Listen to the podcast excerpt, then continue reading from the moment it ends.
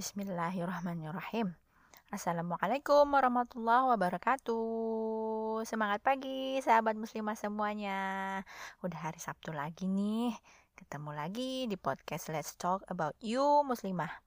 Masih bersama saya yang akan menemani sahabat muslimah dengan obrolan ringan seputar Islam. Hmm, hawa-hawa Februari itu kayaknya gimana gitu ya? Mungkin karena tanggal 14 Februari kali ya. Valentine's Day. Sahabat muslimah pernah nggak ngeliat di konter-konter kasir tuh yang Maret-Maret itu ada coklat-coklat bertebaran pakai pita-pita cantik warna pink, warna merah bahkan pernah viral banget karena disertai dengan kondom katanya sih buat ngerayain Valentine's Day siapa yang beli? ada remaja tanggung, anak kuliahan, atau anak-anak. Yang kita tahu dari sisi usia belum cukup umur buat nikah, atau belum siap nikah sama sekali. Apa sih tujuan sebenarnya? Sebenarnya Valentine's Day itu apa? Dan gimana sikap kita sebagai muslimah? Yuk langsung aja kita bahas. So let's start talking about you. Yes, you muslimah. Oke, pertama saya disclaimer dulu nih ya. Kalau bahasan saya hari ini, saya bikin bukan buat nyinggung agama apa pun. Gak bahas tentang sara sama sekali juga di sini, karena saya cuma pengen buka wawasan buat para muslimah. Yang tentunya pastinya beragama Islam ya, dan tinggalnya di Indonesia yang mayoritas beragama Islam. Jadi kalau ada non-muslim yang kebetulan mendengarkan podcast saya hari ini dan merasa penting untuk merayakan Valentine's Day, silakan aja. No offense ya. Lakum dinukum waliyadin. Oke, kita mulai. Pertama kita telusur dulu sejarahnya. Apa sih yang melatar belakangi terjadinya hari hari lagi terjadinya hari Valentine? Ternyata ada beberapa sumber kisah dari asal usul namanya nih. Pertama ada dari gereja Katolik mengakuin kalau ada tiga, tiga santo atau orang suci bernama Valentine atau Valentinus. Dan ketiganya adalah martir katanya. Martir itu seseorang yang berkorban demi keyakinannya. Ketiga pria ini dari masa 200-an Masehi dan tiga-tiganya tewas secara mengenaskan. Salah satu kisah menyebut Kaisar Romawi Claudius II melarang para tentara muda nikah biar mereka nggak melempem di medan tempur. Tapi Uskup Valentine melanggar perintah itu dan menikahkan salah satu pasangan secara diam-diam. Akhirnya dia dieksekusi mati saat sang penguasa tahu pernikahan rahasia itu. Nah, saat dia di penjara, legenda nyebut kalau pria asal Genoa itu jatuh cinta dengan putri orang yang memenjarakannya. Sebelum dieksekusi secara sadis, dia bikin surat cinta buat sang kekasihnya yang ditutup dengan kata from your Valentines. Itu.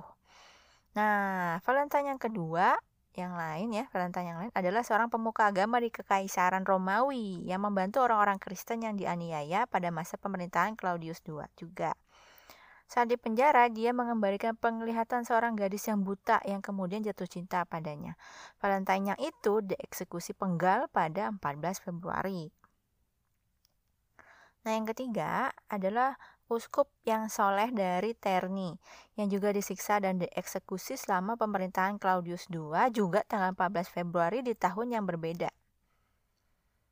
Terlepas dari tiga kisah tadi ya, keterkaitan Santo Valentine dan cinta tuh baru muncul lama kemudian. Ini ada dalam puisi karangan Jeffrey Coacher. Panggil Jeffrey aja ya ntar ya. Jeffrey Jeffrey namanya. Penyair Inggris dan penulis buku terkenal The Canterbury Tales. Jeffrey Chaucer ini menulis sebuah puisi berjudul Parliament of Fools tahun 1382 untuk merayakan pertunangan Raja Richard yang kedua. Dalam puisi itu, Hari Valentine dirayainya tanggal 3 Mei, bukan 14 Februari. Karena itu adalah hari di mana semua burung memilih pasangannya dalam setahun. Nah, nggak lama kemudian, nggak lama setelahnya, dalam satu generasi, orang-orang tuh ngambil ide buat ngerayain Valentine sebagai hari kasih sayang. Valentine yang jadi referensi si Jeffrey ini mungkin adalah Santo Valentine dari Genoa yang meninggal tanggal 3 Mei. Tapi orang-orang waktu itu nggak begitu akrab dengan sosok tersebut. Mereka lebih akrabnya dengan kisah Valentine dari Roma dan Terni yang dieksekusi pada 14 Februari yang tahu-tahu dikaitkan dengan cinta. Kisah hari Valentine juga bisa ditelusuri dari era Romawi kuno hmm, terkait kepercayaan paganisme. Tiap tanggal 13-15 Februari, warga Romawi kuno merayakan Lupercalia. Upacara yang dimulai dengan pengorbanan dua ekor kambing jantan dan seekor anjing. Kemudian pria setengah telanjang berlarian di jalanan, mencambuk para gadis muda dengan tali yang terbuat dari kulit kambing yang baru dikorbankan. Walaupun mungkin terdengar kayak semacam ritual sesat sadoma sokis gitu ya, tapi itu dilakuin sama orang-orang Romawi sampai tahun 496 Masehi sebagai ritual pemurnian dan kesuburan. Puncaknya Lupercalia pada tanggal 15 Februari di kaki Bukit Palatine. Pada tahun 496, Paus Gelasius I melarang Lupercalia dan menyatakan 14 Februari sebagai hari Santo Valentine. Apa kesimpulannya sahabat muslimah bisa tarik dari kisah tadi ya? Sejarahnya. Alhamdulillah kalau udah ada yang bisa tarik kesimpulannya. Kita lanjutin ceritanya. Sekarang kita lanjut ke hubungan antara Valentine's Day dan coklat. Hmm, menurut smithsonianmag.com, coklat punya sejarah sebagai makanan cinta sahabat muslimah. Selain sebuah barang mahal pada masanya dulu ya, bahkan berharganya itu sampai kayak emas. Sampai dipakai buat bayar pajak masa penguasa Aztec. Tahun 1600-an coklat mulai menyebar itu di Eropa, bahkan di Prancis. In France, Marie Antoinette pas nikah sama Louis XVI bawa sendiri pembuat coklatnya. Saking cintanya sama nih coklat. Di Prancis inilah coklat dimakan sebagai makanan untuk merayu sang kekasih. Padahal kalau kita dengerin lagi tadi kisah yang awal ya, sejarahnya Valentine. Nggak ada sama sekali coklat disebut-sebut sebagai barang wajib harus ada ya. Terus hubungannya apa dong? Kenapa zaman sekarang tuh Valentine tuh kok harus ada coklat gitu? Hmm, bisa dibilang ya, ini sebagai niat komersialisasi dari perusahaan coklat sih ya. Cari duit doang. Cocokologi lah. Mumpung banyak yang ngerayain gitu. Akhirnya dihubung-hubungin. Padahal kisah awalnya beda jauh. Lanjut ke hubungan Valentine Day sama kondom. Awalnya Indonesia nggak ngerayain Valentine Day, cuma karena kepengaruh sama budaya barat, jadilah kayak sekarang.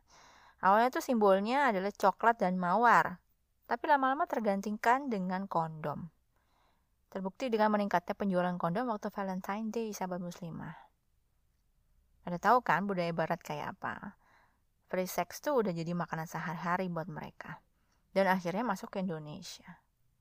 Pasangan muda-mudi yang belum halal, belum nikah, mengekspresikan katanya kasih sayang mereka di hari Valentine dengan berhubungan layaknya pasangan suami istri. Dan itu nyata, fakta. Nah, sahabat muslimah udah bisa tarik kesimpulan kedua? Oke, kita lanjut ya. Masih semangat kan dengar cerita saya hari ini? Semoga masih ya. Sekarang kita bahas, gimana sikap kita sebagai muslimah? Seharusnya dari pertanyaan saya tentang kesimpulan, sahabat muslimah bisa ambil nih. Ambil sikap, harus bagaimana? Nah, ini kalau saya ya, kesimpulan saya ya. Saya breakdown dulu. Yang pertama, dari usul-usul eh dari asal-usul kisah Valentine's Day bisa ditarik kesimpulan. Pertama, itu bukan dari agama Islam. mau seindah atau setragis apa pun kisahnya ya, tetap aja bukan ajaran Islam. Jadi udah sepantasnya, sahabat muslimah yang ngakunya beragama Islam gak ikutin kebiasaan hari Valentine ini, apa pun itu. Karena menurut hadis riwayat Abu Dawud, barang siapa menyerupai suatu kaum, maka ia termasuk kaum tersebut. Kita agamanya apa, kenapa harus ikutin tren, dan ikutin kebiasaan yang bukan ajaran agama kita. Jadi muslimah harus punya prinsip gak ikut tren sana sini. Jangan mau jadi follower terus, harusnya jadi trendsetter kebaikan. Kedua, dari hubungan antara Valentine's Day, coklat sama kondom. Saya narik kesimpulan kalau itu cuman akal-akalan perusahaan doang. Karena moral anak-anak bangsa Indonesia itu udah sedemikian bobroknya, sampai mau aja ditipu kebiasaan barat. Dan aji mumpung perusahaan pembuat coklat dan kondom. Kayak apa bobroknya? Pacaran, gandeng, tangan, pelukan, ciuman, petting, bahkan hubungan seksual di luar nikah. Itu udah biasa. Ya lihat aja anak SD aja udah tahu pacaran apaan.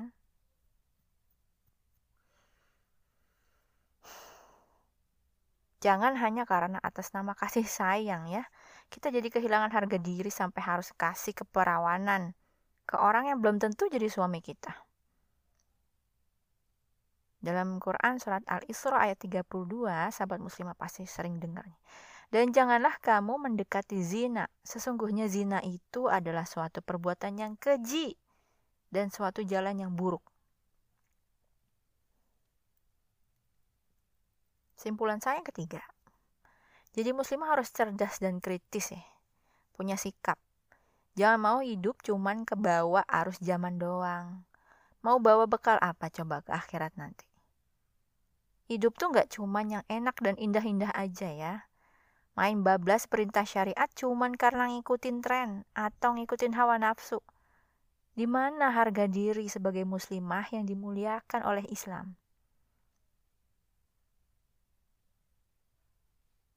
Keempat, Kenapa bisa bobrok moral anak bangsa Indonesia? Karena gak ada peran orang tuanya di situ. Anggota keluarga ada di rumah semuanya, oh ada lengkap. Tapi gak ada keterikatan sama sekali, gak ada keterhubungan sama sekali. Ngobrol aja jarang gimana mau ngedidik anak jadi soleh-soleha. Dan bangun generasi peradaban. Gak mungkin. Anak-anak dibiarin aja ngelakuin urusannya sendiri tanpa diawasi dan diarahin sesuai syariat. Gimana mau menghasilkan keturunan yang membanggakan di akhirat nanti?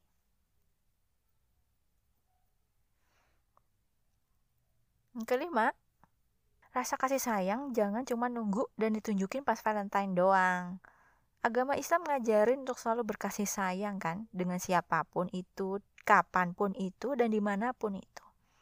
Islam adalah agama yang rahmatan dan alamin.